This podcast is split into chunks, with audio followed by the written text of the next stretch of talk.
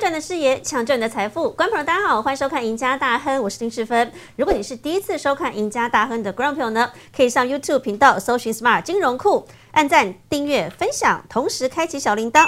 你可以上脸书搜寻 Smart 金融库的社团，里头有很多投资讯息，跟老师还有财经专家在盘后对台股趋势以及个股的精辟解析，欢迎大家都可以来踊跃加入。好，今天节目呢，赶快要邀请到我们的特别来宾，欢迎我们的大 Q 哥，大 Q 哥你好。师傅你好，各位观众朋友，大家好。哦，大 Q 哥每次来，我们都聊非常重要的话题。哦，我们因为我们是站在散户第一线的，对，我相信散户最近真的很有感。最近的台北股市真的很难操作诶，大 Q 哥，嗯，没有错，涨一天，跌两天，涨的还不如那个跌的都跌回去了。没错，到底怎么会这样呢？其实台股跟美股联动性很高，所以我觉得很大一部分原因，我们先来看美股。好，美股最近的行情真的很惨诶。啊，本来上次五月四号这个宣布完升息两码，哎，联准会宣布完之后，大家本来想说哇，好棒，符合预期，应该利空出尽了吧？没错，对。当天确实这样反应的哦。美股道琼涨了九百三十二点，费半更不要说，费半涨了快四趴，哎，很多人都觉得哇，现在真是满腔热血的期待它反弹，结果才一天，真的就才一天哦。五月五号开始，礼拜四、礼拜五美股连续两天又在往下杀，而且大佑哥，你看。五月五号那天，这叫血洗日哎，真的，把前一天涨的全部拖回去就算了。道琼跌了一千零六十二点，创二零二零年来单日最惨的跌幅。非凡不要讲，非凡跌了五趴哎，对，五趴你把前一天的这个四趴全部都吃光光了，对，还倒赔。对，然后礼拜五看起来也没有稳哦，礼拜五还在跌，虽然说是小跌，嗯，但是这两天。光是这两天指数就已经让投资人惊声尖叫。有人说美股最近真的上演叫做大怒神啊，真的很像很像。对，而且专家也警告哦，真的不只是股市是这样的走，专家都警告大家小心哦，美股要迎接这一生一生啊以来最大的熊市，好恐怖！大哥哥，的确很可怕的形容。对呀，华尔街大空头他是知名投资人，他叫做 David Wright，他就说了，我们现在啊就处于在这一生当中。最大的熊市里头，那资产管理机构 GMO 的创办人 Jeremy 他也这样讲，他说一个会导致历史性崩盘的超级泡沫即将要破灭喽，联准会你挡不住的，这股市要暴跌将近百分之五十。好，那我们去算好了，你看标普五百，本来从今年一月初的那个高峰，我们就算你这个暴跌大概百分之四十八。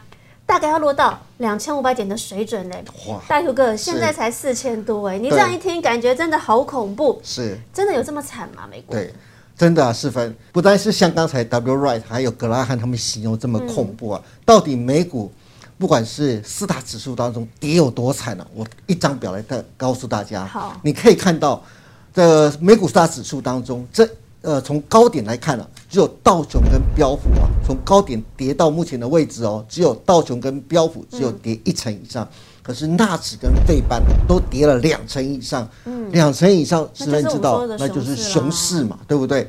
那如果以算今年来说的话，那一样是道琼跟标普也差不多在一成以上，嗯，可是纳指跟费半同样都是两成以上，特别是纳指啊，从里面内容来看到。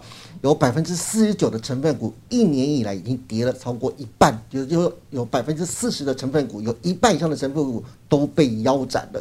另外，有将近六成的成分股，一年来啊，跌幅超过百分之三十七。嗯，另外有百分之七十七的成分股，都是进入到熊市，跌了百分之二十的位置。那指哎，那只是看什么的？那只是看科技股的，所以相对台股来说，你看台股的科技股是这边是最近这段时间来是不是相对就比较弱势了？对。另外的台股的很重要的半导体股就看费半的，对不对？费城半导体，费半费城半导体三度进入熊市，所以你看，包括像台积电这些的半导体类股，最近的更弱势。相对科技股来说，半导体股更弱势的原因就在。费城半导体，因为它的跌幅三度进入熊市。好，我们再来看下一章，这是美国四大指数到底被熊啃得多么遍体鳞伤这样子。而且为什么？原因是什么呢？就是为什么刚才特别你看到的宣布升息两码之后，当天涨，可是隔天却暴跌千点的原因是在哪里？总共有四个原因呢。第一个就是大家可能没有特别注意到这件事情了，因为这件事情你要特别关心到入股投资人，你可能才会注意到。为什么呢？因为第一个就是美中关系再度进入到一个紧张的气氛。为什么？因为美国那边有一个外国公司的问责法，里面规定的如果你连续三年呢、拒绝审计，就是在美国上市的公司，如果你连续三年拒绝审计的话，最快二零二四年就会从美国的纳斯达克或美国证交所那边被退市。现在在美国上市的中概股里面有一百零五家已经被列为预摘牌的名单，因为他们都不愿配合这个美国的呃外国公司问责把这件审计制度这样子，所以是所以造成了现在美中关系又开始又变得非常紧张起来。第二个就是乌俄战事紧绷，嗯这个乌俄战事是不是大家开始慢慢又好像又不太注意了，又觉得两国反正你都一直在打都打那嘛，么久了，打三个月。了，打了三个月了，反正你都是打下去，所以大家慢慢的又不关心。了。可是目前呢，乌俄战事又开始紧张起来了，为什么呢？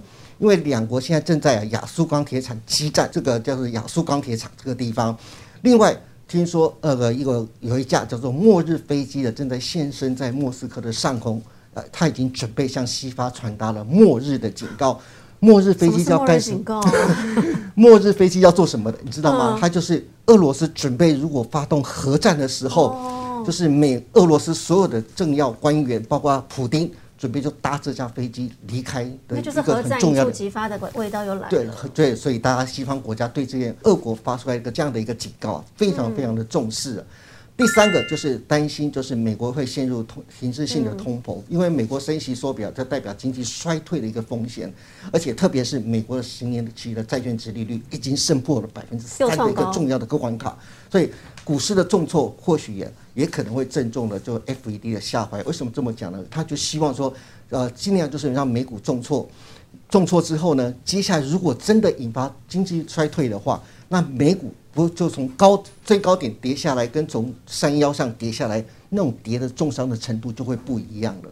那第四个是疫情的不确定，石飞你知道吗？之前的全球是不是都在 BA two 被我们还正在要处于高峰哎、对，没错，正在被 BA two 席卷当中，对不对？可是现在南非又发现了两种的新病毒，叫做 BA 四跟 BA 五啊，这啊，所以又进阶了。又进阶了，而且这两种病毒很可能再度席卷全球啊，所以全球的疫情可能又会出现非常大的变数。最重要的是，微软的创办人比尔盖茨还发出了警告，他说。接下来很可能会出现更致命的变种病毒，就是因为这四种原因呢、造成了美股上周一个崩杀千点，一个非常重要的引爆点啊。嗯，原来是这样子，所以为什么美股跌得这么惨？可是其实台股哥，你看哦，是不只是上礼拜跌了千点，其实我们去看道琼，我们去看纳指的周线，打开周线看就知道，其实这段时间他们已经跌了好久了。对，道琼已经连跌了六周，已经是连六黑，纳指也是连五黑了。那现阶段看起来，重要指标的道琼跟科技股当中的纳指都已经连跌了这么多周，是到底美股有机会止跌吗？嗯何时能止跌？因为这很攸关于台北股市怎么办。接下来，对，其实美股什么时候止跌，包括像台股什么时候止跌啊，其实市场上众说纷纭呐、但是达 Q 哥最近找到了一个，就是一家专业机构呃估出来的一个报告，我觉得它是最接近我的看法，也最接近呃未来行情走势的一个看法。这家机构是哪一家机构呢？就是美国银行。美国银行估算出来啊，就回顾一百四十年来，一百四十年来有十九个熊市很，有资料性它。的统计资料是背景是不是都非常庞大，对不对？所以它的参考性是非常高的。他说，一百四十年来总共有发生过十九个熊市，标普五百指数啊，平均下跌的幅度啊，大概是百分之三十七点三，而且平均熊市的时间是大概两百八十九天，大概在八到九个月。所以说，他说虽然过去了的表现啊，就难以作为判断未来的依据，的确啦，但是美银预期啊，标普五百指数很快就会进入到熊市了。刚才是不是说，呃，就是从不管从高点下来，或者从今年的表现下来，道琼跟标普的跌幅大概都在十趴到十四趴左右，对不对？所以接下来。二进入到熊市的二十帕，它也许它很快就会到达了，而且只要一直到十月十九号结束，也就是说，就是标普的熊市、美股的熊市，很可能一直要到十月十九号结束，他还给了非常明确的时间哦。算一算，大概也是要半年时间喽。对，所以你？看什么？现在是五月中，五月呢，对对，到十月还有大概五个月的时间，嗯这是美国银行做出来的，就是机构的调查统计啊，大家可以参考一下。那将要跌多少？大哥哥，到十月耶，而且它会跌到哪里？他说，美银报告里面指出啊，他说到时候啊，标普五百指数很可能会跌到三千点，纳斯达克将会跌到一万点。所以大家可以就参考一下是不是这样子。但是我们可以看得出来，我们先以五月六号标普的收盘大概四一二三点三四，因此如果到达美银估算的，就是大概跌到。呃，三千点的位置的话，大概还有两成七的跌幅，因为纳斯达克是先跌的。嗯，纳斯达克在五月六号收盘是在一万两千一百四十四点。嗯，如果照美银估算的会跌到一万点的话，目前大概还有百分之七点六的一个下跌空间。我这是美银的机构自己做出来的一个就统计资料的报告，大家可以参考一下。嗯，不过说到为什么美银会这么讲呢？它其实它是说法是其来有自的。比方说我们以纳斯达克的一个日线图来看的话，它的颈线位置大概在一万三千零二点，那它的高点是在呃，就是去年的十一月份，大概在一万六千两百一十二点。我们就是学过技术线型的十分，大家都知道，对不对？那就有一个等距的测幅，从一万六千两百一十二点减掉一万三千零二点的话，大概是三千两百一十点。嗯，那我们再从一万三千零二点再减掉三千两百一十点，得出来结果大概九千七百九十二点。可是，一般整数关卡都会有一个强力的支撑，也就是在一万的部分会有一个强力的支撑，因此美银机构才会特别提到说，就是在一万点，也许会有一个强力的支撑，也许跌到那边嗯大概就会有一个止跌的讯号出现。不过还是在强调，美国银行就是他们自己内部做出的一个统计资料的显示啊，大家还是可以做一下参考。嗯，好，那现在不管怎么样，我们看这个美股指数大概都还有将近两成要跌的空间。如果你算到跌到十月十九号的话是，那当然我们也给大家一些信心。那台股该怎么办？因为台股其实哦，这个这几段的波段低点其实都已经破了。那一万六也是一个整数关卡，所以戴 Q 哥这个整数关卡。有没有支撑的力道？我们在这个地方，能够稍微期待它有些止跌的空间吗？我们特别要讲一件事情呢、常跟世文说，就是解铃还需系铃人。世界上没有什么困难的事情，也解不开的事情，但是必须要当初那个系铃的人把它解开来，你才有得解。但是问题是，台股何时止跌？其实关键就在“解铃还需系铃人”这七个字。为什么这么讲呢？卖的当初这一波台股跌下来，为什么呢？就是因为外资的卖超嘛。疯狂卖疯狂卖，所以现在唯一要看的就是外资何时不卖，哦，他们什么时候愿意停止，甚至他们愿意回头了？对，甚至反卖为买嘛，对不对？那我们来看一下，就是最近这三年度，在前年的时候，二零二零年的时候，外资卖超台股将近五千四百亿，卖超台积电呢就一千四百亿了。在去年，外资卖超台股啊，就超过了四千五百亿，卖超台积电超过了两千亿。在今年呢，到五月六号为止哦，它就已经卖了七千三百七十八亿，将近七千四百亿的台等于比前两年全年都多了。都还多了，对不对？就是今年的卖超的幅度真的是用疯狂来形容，而不为过。那而且卖今年卖超台积电已经将近了三千五百亿的台积电的金额，所以外资何时停止卖超，就是台股何时止跌的一个关键时间点。OK，所以我们这边的零值就是外资，对，对不对？那外资停止卖超看什么指标可？是对啊，你不可能跑去问卖对资啊，你什么时候停？什么时候不卖啊？告诉我们一声。对对对，我想外资应该也不会理各位啊，嗯对不对？不要说理各位，都连金管会他都不会理啊，所以我们只能从指标来看。那什么是它的指标呢？因为外资卖超之后，这钱它不会留在台湾嗯买房地产啊，去买别的东西啊，它就直接汇出台湾了。汇出台湾之后，他去做另外的投资。这段时间来，其实从前年来，他一直都在买中国的股市。嗯反正外资在国外买中国股市，反正得惨套了。但是我们先不管这个，就看一下，就外资卖了台股之后，他就把钱汇出去了，因此就会造成台币的贬值。所以我们看台币这个指标就是非常的重要。你看台币从过去一年来的走势，它从低点二十七点三七二，一直到今年的高点，贬值的高点在二十九点七四。嗯，今年来它的贬值幅度这样将超过了百分之八点六。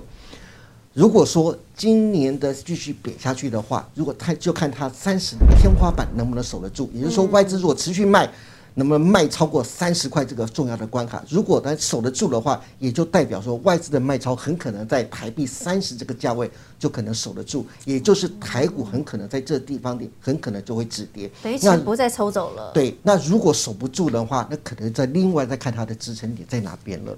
所以接下来看台币的三个三十的关卡能不能守得住，就是最近台股能不能止跌的重要的一个关键价位。OK，所以戴头可以给大家七个字嘛，解铃还须系铃人，看什么？看台币，台币看什么？看的是外资的动向，到底外资什么时候停止卖台股，什么时候停止把钱抽离？台币如果这个三十块钱天花板守得住的话，那台北股市跌到这个位阶就差不多了，所以我们也不要去预设立场，也不要预我们就关键就看台币，对。你只要看到台币能够止稳，那接下来就是台有机会。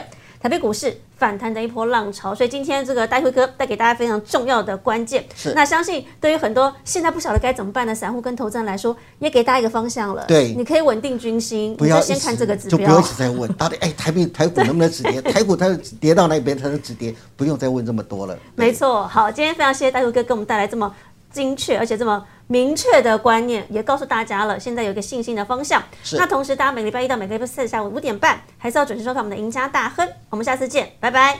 拜拜。